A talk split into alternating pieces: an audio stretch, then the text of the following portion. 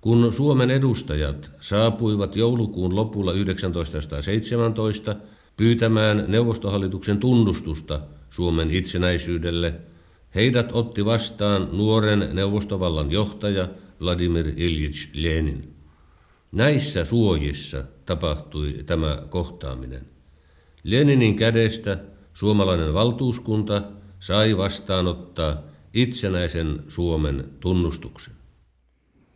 Professori Matti Klinge, kuinka symbolisesti merkittävänä tekona pidätte tätä Kekkosen yöpakkasten loppunäytökseen liittämää yllättävää ohjelmanumeroa Suomen itsenäisyyden tunnustamisen muistolaatan paljastamista täsmälleen samassa huoneessa, missä Leenin oli aikoinaan ojentanut suomalaisille itsenäisyystunnustuksen? No, siinä on kaksi merkitystä, joista niin kuin äh, korostuu ennen kaikkea se, että sitomalla Suomen vapauden ja itsenäisyyden Leninin henkilöön koko asia pyhitettiin, koska Neuvostoliiton virallisen ideologian keskeisenä tekijänä oli Lenin kultti. Kaikki mitä Lenin teki oli oikein ja merkittävä ja suorastaan pyhä. Ja, ja se tuli esiin kaikkialla Neuvostoliiton propagandassa. Se tuli erityisen selvästi ju, esiin juuri tällöin, kun Khrushchev oli luopunut Stalin kultista. Ja siis ne, Lenin yksin oli nyt se, jota kunnioitettiin ja hänellä oli tämmöinen pyhimyksenomainen asema. Täytyy muistaa, että Leninia kunnioitettiin koko maailmassa, kaikissa kommunistisissa ja sosialistisissa puolueissa ja että Lenin pantiin edustamaan semmoista inhimillisempää ja viisaampaa sosialismia kuin Stalin, jonka nimi liittyy selvemmin terroriin. No tämä oli tulkintaa tietysti, mutta Kekkos oli helppo yhtyä siihen ja tavallaan idea oli se, että jos korostamme Leninin asemaa, niin korostamme samalla Suomen asemaa. Ja unohdamme silloin, että tähän Suomen itsenäistymiseen vaikuttivat monet muut asiat. Ja että Lenin oli eräänlaisessa pakkotilanteessa joutuessaan tunnustamaan Suomen itsenäisyyden. Mutta silti on kiistatonta, että neuvostohallitus tunnusti Suomen itsenäisyyden ja että mikään muu ulkovalta ei suostunut tunnustamaan Suomen itsenäistymistä ennen tätä. Niin että totta kai se oli tärkeä asia se joulukuun alussa esitetyn itsenäisyysjulistuksen hyväksyminen tässä joulutammikuun vaihteessa siellä Pietarissa, mutta asiahan ei ollut sillä selvä, vaan Suomena jäi silloin suuri määrä venäläistä sotaväkeä, jonka karkottaminen antoi aiheen tälle vapaussodalle. Ja siinä yhteydessä syntyi sisällissota, joka taas pyrki vallankumouksen toteuttamiseen myös Suomessa ja jonka ratkaisivat kaikkein olennaisimmalla tavalla saksalaiset, Saksan sotilaallinen interventio Suomeen ja sitten tietenkin Suomen porvarillisten valkoisten joukkojen toiminta niin että näistä asioista vaiettiin siinä yhteydessä ja pysähdyttiin siihen itsenäisyysjulistukseen silloin ja tarkoituksellisesti unohdettiin puhua sitten, mitä seurasi. Täytyy muistaa, että lopullisesti tämä Suomen ja Venäjän suhde ratkaistiin vasta Tarton rauhassa 1920, eli siihen saakka vallitsi siis tällainen epäselvä tilanne, missä raja kulkee ja, ja miten se itsenäisyys todellisuudessa toteutetaan. No, Kekkosen elämäkerran kirjoittaja Juhanis Suomen mukaan laatan paljastamisella ja korostamalla Leninin suopeaa suhtautumista Suomeen. Kekkonen pyrki nimenomaisesti vetämään Leninia hyvien naapurisuhteiden takuumieheksi tilanteessa, jossa Suomen ja Neuvostoliiton suhteiden tulevaisuuteen liittyy mitä suurinta epävarmuutta. Historian taustaa vasten, kuinka onnistuneena diplomatiana pidätte tätä Kekkosen vetoamista juuri Leninin ystävällisyyteen suomalaisia kohtaan? No sehän oli siis erittäin viisasta juuri siinä tilanteessa, jonka mainitsin, että yhtäältä Kekkosen asema oli epävarma ja sitten Suomen asema oli epävarma, niin täytyi käyttää niin kuin ne valtit, mitä oli käytettävissä. Ja sellainen oli juuri sitoutuminen Leniniin. Tietenkään ei voitu sitoutua Staliniin, ei, ei, ei suomalaisten kannalta, mutta ei myöskään venäläisten kannalta, koska Stalin oli juuri kumottu Stalin asema siellä Khrushchevin johdolla puoluekokouksessa, eikä voitu sitoutua Neuvostoliiton kommunistiseen puolueeseen tai puna-armeijaan tai mihinkään muuhun tämmöiseen. Että Lenin, joka oli kuollut jo kauan sitten ja, ja joka oli julistettu tämmöiseksi niin kuin erehtymättömäksi pyymykseksi ja joka oli kirjoittanut periaatteellisia artikkeleita kansojen itsemääräämisoikeudesta ja niin edespäin ja niin edespäin, niin hän nyt oli parasta, mitä silloin saatettiin käyttää. Ja, ja Kekkonen sitten siis osittain silloisen tietämyksen ja käsityksen mukaan ja osittain niitä kärjistäen ja liioitellenkin piti tällaisen puheen, joka varmasti otettiin erittäin hyvin vastaan ja Kekkonen sitoi itsensä tähän Lenin traditioon ja kulttiin. Kekkonen pyrki vetoamaan Leniniin vastavallisessa tilanteessa myöhemminkin, ja nimenomaan siksi, ettei yhdenkään neuvostojohtajan uskottu rohkenevan poiketa erehtymättömäksi nostetun neuvostojohtajan edellyttämän Lenin-kultin viitoittamalta tieltä. Matti Klinge, Lenin-kultti oli entisen Neuvostoliiton, kuten todettua, pyhimpiä opinkappaleita, mutta miten tämä kultti aikoinaan syntyi? Suurmieskulttihan on aina sillä on aina poliittinen tarkoitus ja poliittinen yhteys ja meillä se joskus unohtuu, että suurmiehiä joka tapauksessa kunnioitetaan ja että suurmiesten elämän ja tekojen esittäminen on keskeinen kasvatuksen väline, keskeinen kansalaiskasvatuksen väline. Sen pitäisi olla kaikissa kouluissa myöskin sen ansaitsemassa asemassa niin, että se olisi kunnollista ja monipuolista. Mutta Neuvostoliitossa Lenin kulttilla oli tietysti erittäin suuri merkitys sen takia, että kun oli nujerettu ja syrjäytetty sekä keisarivalta että kirkonvalta ja kirkon Jumalan valta. Kun Venäjän kansa oli todellisuudessa erittäin monarkistista ja uskonnollista, niin entinen keisarin ja Jumalan kunnioitus, ei sitä voitu siirtää jonkin abstraktiseen aatteeseen, niin kuin kommunismiin, vaan se piti niin kuin konkretisoida tämmöisen merkkihenkilön kautta ja Leninillä oli niin, niin sanoksemme sekin hyvä puoli, että hän oli kuollut. Itse asiassa hänen vaikutuksensa oli lyhytaikainen, mutta käänteen tekevä. Ja hän sopii senkin takia silloin erittäin hyvin kulttienkilö. Sellaiset hallitsijat, jotka hallitsevat hyvin kauan, niin heidän hallituskautensa mahtuu sitten yhteen toista, mutta jos vaikutuskausi on lyhyt, niin sinne ei mahdu niin paljon. Ja Lenin oli tällä tavalla niin kuin puhdas ja sopiva. Ja lisäksi Lenin hän oli erittäin siis etevä intellektuelli jolla oli laaja kirjallinen tuotanto ja osittain erittäin fiksu. Ja äh, sen takia Leninistä niin löytyi, hänen kirjallisesta tuotannostaan löytyi siis siteerattavaa ja käsiteltävää ja opittavaa ja niin edespäin. Että hän soveltui tähän tehtävään erittäin hyvin. Lisäksi hänen läheisimmät avustajansa ennen kaikkea Trotski, joka sotilaallisesti johti tämän Bolshevikien vallan kaappauksen tulevan neuvosto-puna-armeijan perustamisen ja kasaamiseen kaiken tämän, niin Trotski raaputettiin kaikista valokuvista pois ja hänestä tehtiin epähenkilö.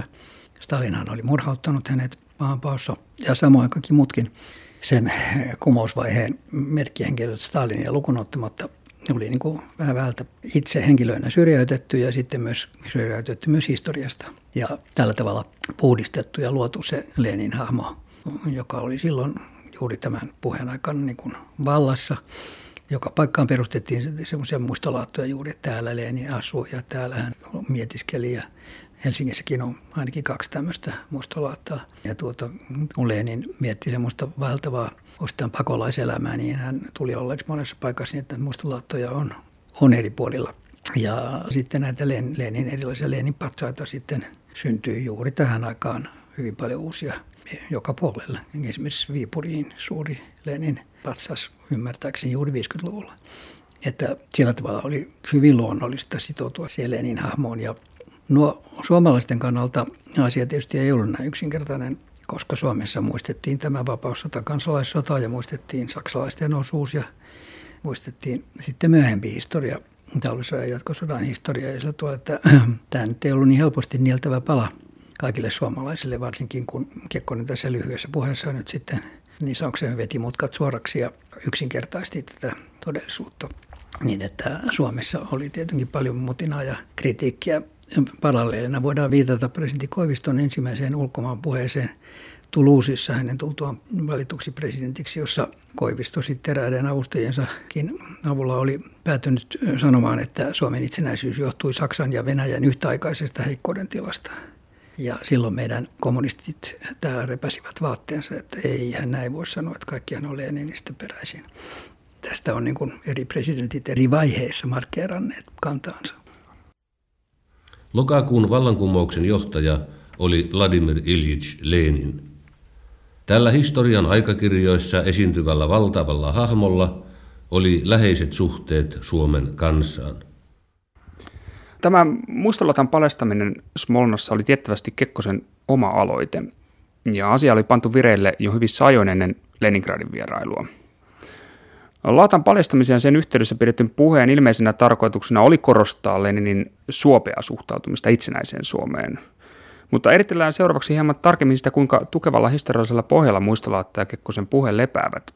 Ja lähdetään liikkeelle siitä, että puheessa Kekkonen antaa ymmärtää Leninin ja Suomen kansan omaavan vahvan historiallisen yhteyden. Matti Klinge, pitääkö tämä paikkansa? Mitä tiedämme Leninin liikkeestä Suomesta ja hänen suomalaisista tutuistaan ja ystävistään? Onko tässä välillä vahva yhteys, kuten Kekkonen väittää? Kyllä Lenin oli Suomessa muutamia kertoja silloin ennen vallankumousta keisariaikana ja hän tapasikin täällä ihmisiä näillä käynneillään, mutta hän ei sekaantunut Suomen sisäiseen politiikkaan. Hän ei niinkään ajatellut olevansa Suomessa. Hän oli Venäjän imperiumin piirissä semmoisessa turvallisessa ja rauhallisessa paikassa, missä hän saattoi kirjoittaa ja pohtia sitten etappitienä kohti Tukholmaa ja sitä kautta mantereelle. No, meillä oli semmoinen suuri opetusministeriön käynnistämä tutkimushanke, jotka jatkui vuosikausia, jonka nimi oli Lenin ja Suomi, joka sitten johti kolmiosaisen teoksen kirjoittamiseen 70-luvulla, jossa nyt kaivettiin siis joka ikinen mahdollinen tuota, sekä käynti että tapaaminen ja toiminta Suomen alueella niin, että kyllä sitä paljon ponnisteltiin niin kuin Leninin suomalaistamiseksi. Osa teki sen innosta ja vakaumuksesta, mutta osa teki sen puhtaasti laskelmoiden siitä, että tästä on Suomelle hyötyä. Minä muistan silloin juuri e, sitten radiossa haastateltiin jotakin vanhaa työmiestä Tampereelta, jota sitten tämmöinen innokas nuori toimittaja kysyi, että no, no minkälainen se Lenin nyt sitten oli, niin tämä vanha mies vastasi, no olihan se ryssäksi melko mukava. Ja, tuota, ja mitä sitten ryssäsanalla kulloinkin ymmärretään jää auki, mutta jos tästä jatketaan vähän tästä henkilöpalvonnasta, niin meillä oli Suomella sitten aihetta eh, omalta osaltamme kannattaa sen jatkumista sitten tämän Paasikiven Kekkosen linjan merkeissä. Että julistettiin tämmöinen oppisuunta, en siis Paasikiven linja, mutta hyvin nopeasti se ymmärrettiin, mutta Paasikiven Kekkosen linjaksi. Ja tämä tuli sitten toistumaan kaikissa mahdollisissa yhteyksissä. Ja tätä pidettiin niin kuin hyvin turvallisena asialla Suomelle niin kauan kuin meillä oli Kekkonen, olkoonpa lopuksi vaikka miten sairaana, niin silloin niin kauan Suomen politiikka oli periaatteessa hyväksytty Neuvostoliiton taholta. Neuvostoliitto ei voi kritisoida jyrkästi tai avoimesti Suomea missään, koska täällä on presidentti Kekkonen ja niin kauan kuin hän elää, niin Paasikiven Kekkosen linja on voimassa. Vaikka Kekkonen sitten olisi tehnyt mitä vaan, niin se oli jo etukäteen pyhitettyä. Että tätä usein korostettiin, että sitoutumalla näihin nimiin, niin, niin voitiin niin kuin turvata asemaa. Ja myöhemminkin sitten ymmärrettiin, on ymmärretty, että Neuvostoliitto on pitkälti niin kuin, sanoisiko monarkkinen maa. Siellä on yksi valta tai nykyään kaksi valta, mutta siis se, siellä on voimakas keskitetyn valtion johto, niin kuin suurvallassa väistämättä pitääkin olla.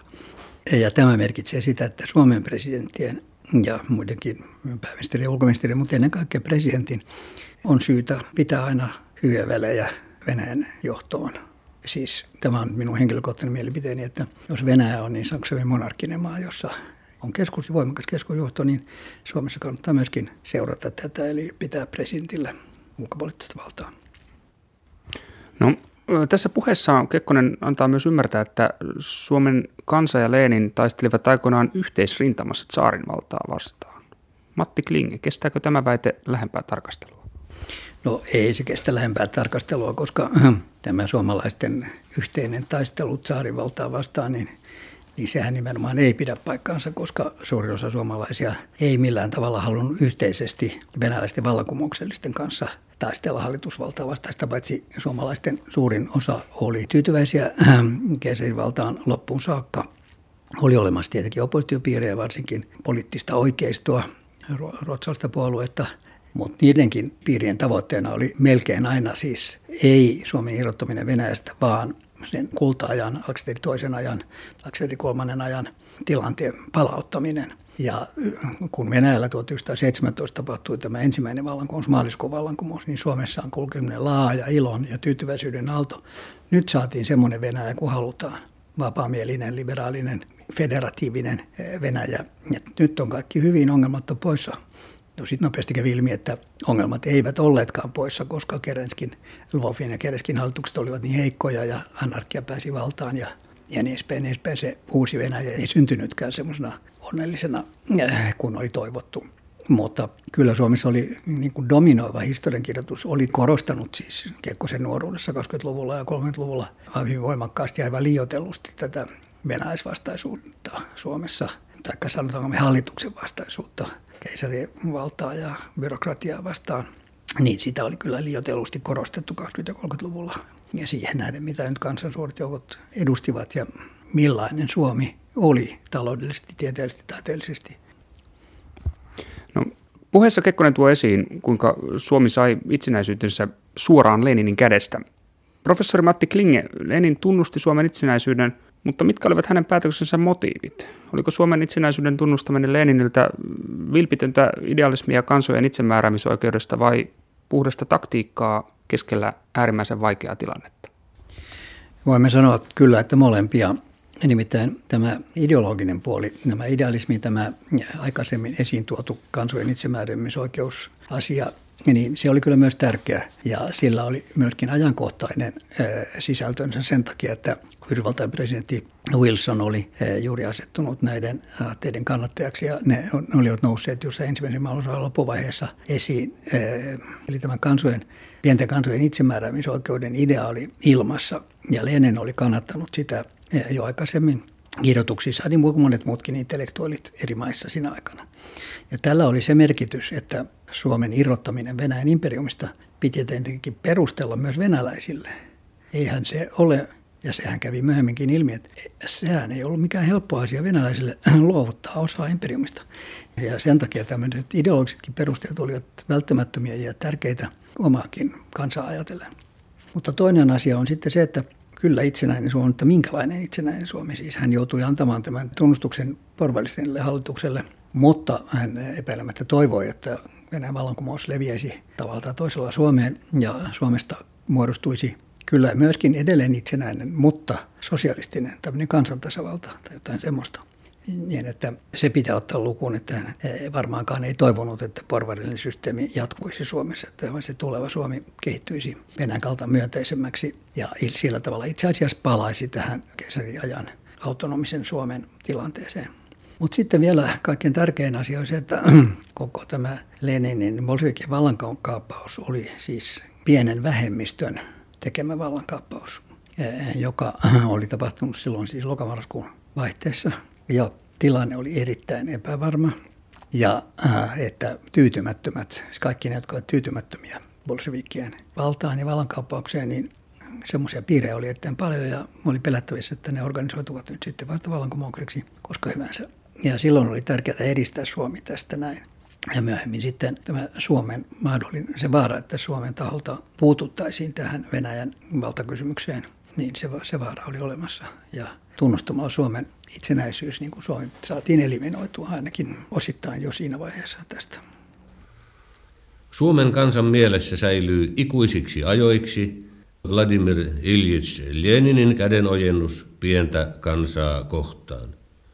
Todistukseksi tästä minulla on rakas tehtävä luovuttaa meidän vaatimaton muistotaulumme pysyväksi merkiksi Suomen kansan kiitollisuudesta tämän historiallisen teon johdosta.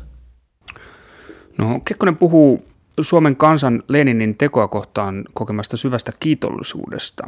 Ja kuten todettu, Leninin johtama neuvosto hallitus todella tunnusti Suomen itsenäisyyden 31. päivä joulukuuta vuonna 1917. Mutta asetuksen allekirjoittina olivat Leninin lisäksi myös Trotski ja Stalin. Pitäisikö suomalaisten kiitollisuuden velan kohdistua siis yhtä lailla myös heihin? No ensinnäkin tämä, että Suomen kansa olisi laajasti kiitollinen Leninille ja hänen silloisille avustajille, niin, niin se nyt oli tietysti kovasti liottelua, koska Suomen kansan suurin osa oli juuri saanut oppia koulussa ja muualla – ihan toisenlaisen käsityksen tästä, jossa Suomen itsenäistyminen vapaus laskettiin kokonaan Mannerheimin valkoisen armeijan ja saksalaisten intervention ansioksi. Ja ennen kaikkea valkoisen armeijan ja siis suomalaisten itsensä aikaansaamaksi ja todellisuudeksi, niin kuin se siinä mielessä olikin, että itsenäisyysjulistus ja itsenäisyysjulistuksen hyväksyminen Smolnassa oli vasta periaatteellista, mutta ei konkreettista että tämä laajasti tunnettu kiitollisuus, niin kyllähän Suomessakin sitten kommunistit oli sitä voimakkaasti kuuluttaneet jo 45 alkaen, mutta ei se nyt ollut mennyt hyvin koinkaan laajasti perille. Ja kiitollisuus, juu, miksei, ja silloin kyllä, siihen kuuluu silloin juuri Trotsky ja Stalin ja kaikki muut. nämä, jotka niin kuin mainitsin, jotka sitten oli niin kuin puhdistettu pois tästä kulttikuvasta, mutta historiallisen todellisuuteen he tietenkin kuuluivat. Ja ei Leenin ollut niin yksinvaltias. Kyllä hänen oli saatava Trotski Stalin mukaan tähän päätökseen, mikä ei ilmeisesti oli ihan helppoa ennen kuin se päätös syntyi. Mutta sehän oli suomalaisten kannalta tietysti suorastaan välttämätöntä, että myöskin Trotski ja Stalin olivat sitoutuneet tähän. Se oli paljon vahvemmalla pohjalla se tunnustus. Mutta vuoden 1959 tilanteessa Stalinin saati Trotskin nimien mainitseminen ei olisi ollut Kekkoselta kovinkaan diplomaattisesti järkevää No ei tietenkään, ja täytyy muistaa, että ei tässä ollut kysymys mistään historian tutkimuksesta tässä puheessa, vaan puheella oli tämmöinen poliittinen sisältö, ja se oli lyhyt puhe, ja hän otti suuret linjat ja muovaili ne sillä tavalla jollaiseksi. Hän arveli, että se menee perille ja laski sen juuri oikein sitten. Se oli sellainen puhe, joka oli käyttökelpoinen neuvostoliiton silloisen hallituksen kannalta. No, Kekkonen viittaa myös tarinaan, jonka mukaan Leninin ojennettua itsenäisyyden tunnustavan asiakirjan Suomen valtuuskunnalle olisi suomalaisten ympärille kokoontunut venäläisiä matruuseja ja sotilaita, jotka yhtä lailla iloitsivat Suomen itsenäisyydestä. Professori Matti Klinge, onko tämä tarina tosi vai ylevä sepite, jollaisia usein huhuina kerrotaan merkittävien historiallisten hetkien yhteydessä? No siellähän oli nämä kolme suomalaista poliittista johtajaa, Svinhuvuden, Kelia Iidman, jotka joutuivat istumaan siellä kylmässä Smolnossa, joka oli vain osittain lämmitetty turkit päällä siellä käytävässä tuntikausia odottamassa tätä kansakomissaarien neuvoston istunnon, kun se vihdoin eteni siihen vaiheeseen, että se semmoiselle aika vaatimattomalle paperin arkille sitten kirjoitettiin tämä, ja kunnes se oli saatu kirjoittua puhtuksi allekirjoitetun niin kesti ja kesti, niin että sehän tuli ihan siis keskiyöllä ihan vähän ennen vuorokauden vaihtumista mitä ihmeen matruusijoukkoja siellä nyt sitten olisi mahtanut olla tuota, vaikea kuvitella ja vaikea kuvitella, että nämä matruusit olisi niin innoissaan rynnänneet näiden porvarillisten suomalaisten herrojen halailemiseen. Siellä oli varmaan, en tiedä oli, mitä sotilaita siellä Smolnassa oli, jonkinlaisia punakartilaisia punasotilaita ne tietenkin olivat, mutta te, te ei vähän oltu voineet tuntea mitään erikoista sympatiaa näitä tuota, helsinkiläisiä herroja kohtaan. Korostaessaan kolikon toista puolta Kekkosen Leninin ja Suomen kansaa käsittelevä puhe ja muistolaatta Leninin työhuoneessa omasivat Suomen ja Neuvostoliiton rinnakkaiselon vuosina suuren symbolisen latauksen. Matti Klinge, kuinka poikkeuksellisena pidät moista diplomaattista symbolismia kuvaamassa kahden valtion välistä keskinäissuhdetta? Kyllä se on minusta ihan normaalia. Että se siis historia on pakko niin kuin yksinkertaistaa. Historia todellisuus on aina erittäin monimutkainen ja Kaikkiin asioihin liittyy monta puolta ja monia vaikuttavia tekijöitä, joiden saaminen yhtenäisen kuvauksen piiriin on haastavaa ja vaikeata. Ja erikoisesti silloin, kun on kyseessä tämmöinen lyhyt puhe – joka on, tehdään määrätyssä poliittisessa tilanteessa, niin ei ole tarkoituksenmukaista, että siinä ruvetaan niin kuin esittämään, että yhdeltä kannalta näin ja toisaalta voimme ajatella tavalla tavalla ja niin edespäin, vaan siinä on vedettävä niin sanotusti mutkat suoreksi ja noin veistoksellisesti luotava tämmöinen yleiskuva, joka nyt ainakin suurin piirtein vastaa todellisuutta. Tästähän meillä on vaikka kuinka paljon esimerkkejä joka päivä, jolla vietetään erilaisia voitonparaateja ja muita juhlia, äh, joissa historia yksinkertaistetaan. Todellisuus on harmaan erilaisia variaatioita. Hyvä ja paha tulevat niin puhdistetuiksi. Kaikki omat ovat jaloja, kaikki vastustajat pahoja todellisuushan ei koskaan voinut olla tällainen, mutta me yksinkertaistamme sitä osittain, kun me emme muuta tiedä, mutta osittain myöskin juuri tämmöisistä poliittisista syistä, koska kaikki juhliminen ja kaikki seremoniat, niiden kaikkien tarkoituksena on jonkunlaisen yksimielisen poliittisen ajattelutavan ja kulloinkin vallassa vallan hallituksen tönkittäminen ja osoittaminen, että meidän kansamme ennen ja meidän kansamme nyt nykyisen hallituksen johdolla on aina ollut oikeassa ja taistelu hyvän puolesta ja kaikki muut on väärässä ja olkaa siis tyytyväisiä ja kannattakaa meitä edelleen ja ponnistelkaa parhaanne mukaan. No, tämän Smolnassa pidetyn puheen alkuperäinen äänitys ei ole säilynyt ääniarkistossa, vaan Yleisradion hallussa oleva tallenne on jälkiäänitys, jonka toimittaja Unto Miettinen kävi aikoinaan tekemässä yhdessä Urho Kekkosen kanssa presidentinlinnassa. Matti Klinge, kertoko tämä anekdootti puheen tärkeydestä omana aikanaan? Se, että se vartavasten jälkiäänitettiin.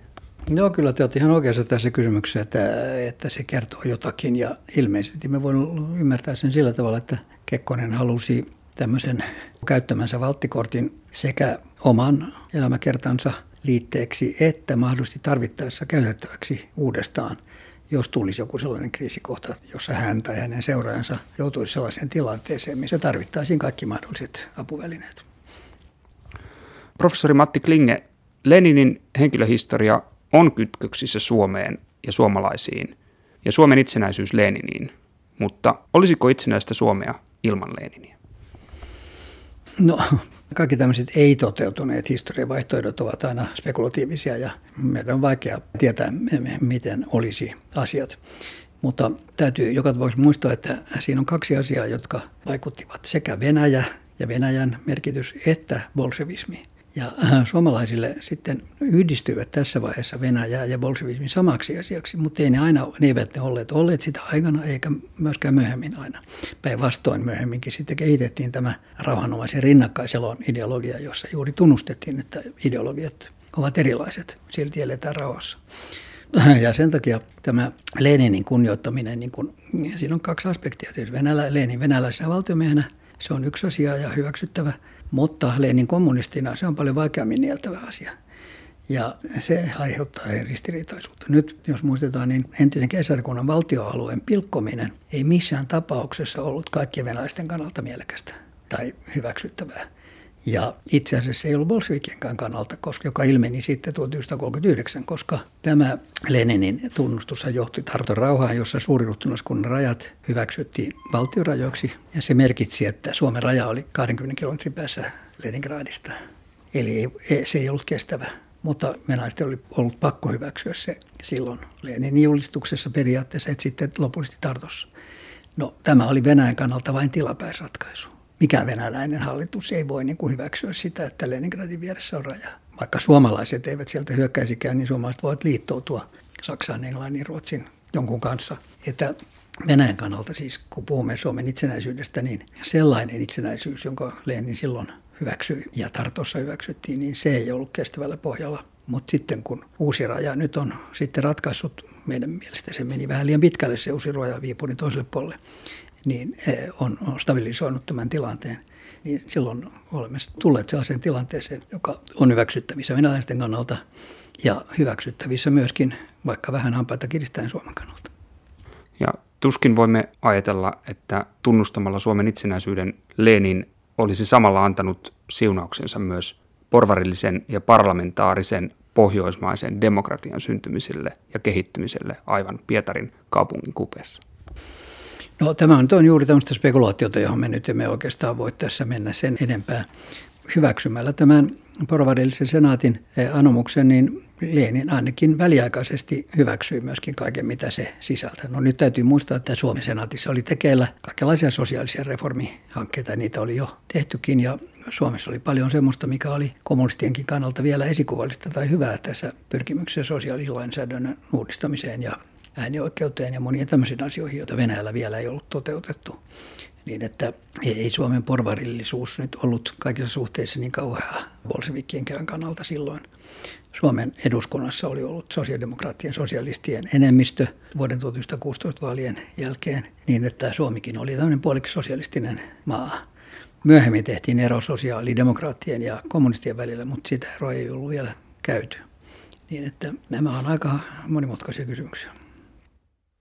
Toivon, että ne miljoonat ihmiset, jotka Leninin muistoa kunnioittaen käyvät tässä hänen työhuoneessaan, joutuvat tämän muistotaulun avulla kiinnittämään huomionsa siihen läheiseen yhteistyöhön, joka vallitsi Vladimir Ilyich Leninin ja suomalaisten välillä ennen lokakuun suurta vallankumousta, ja siihen jaloon tekoon, jolla Lenin johtamansa neuvostohallituksen nimissä tunnusti Suomen itsenäisyyden.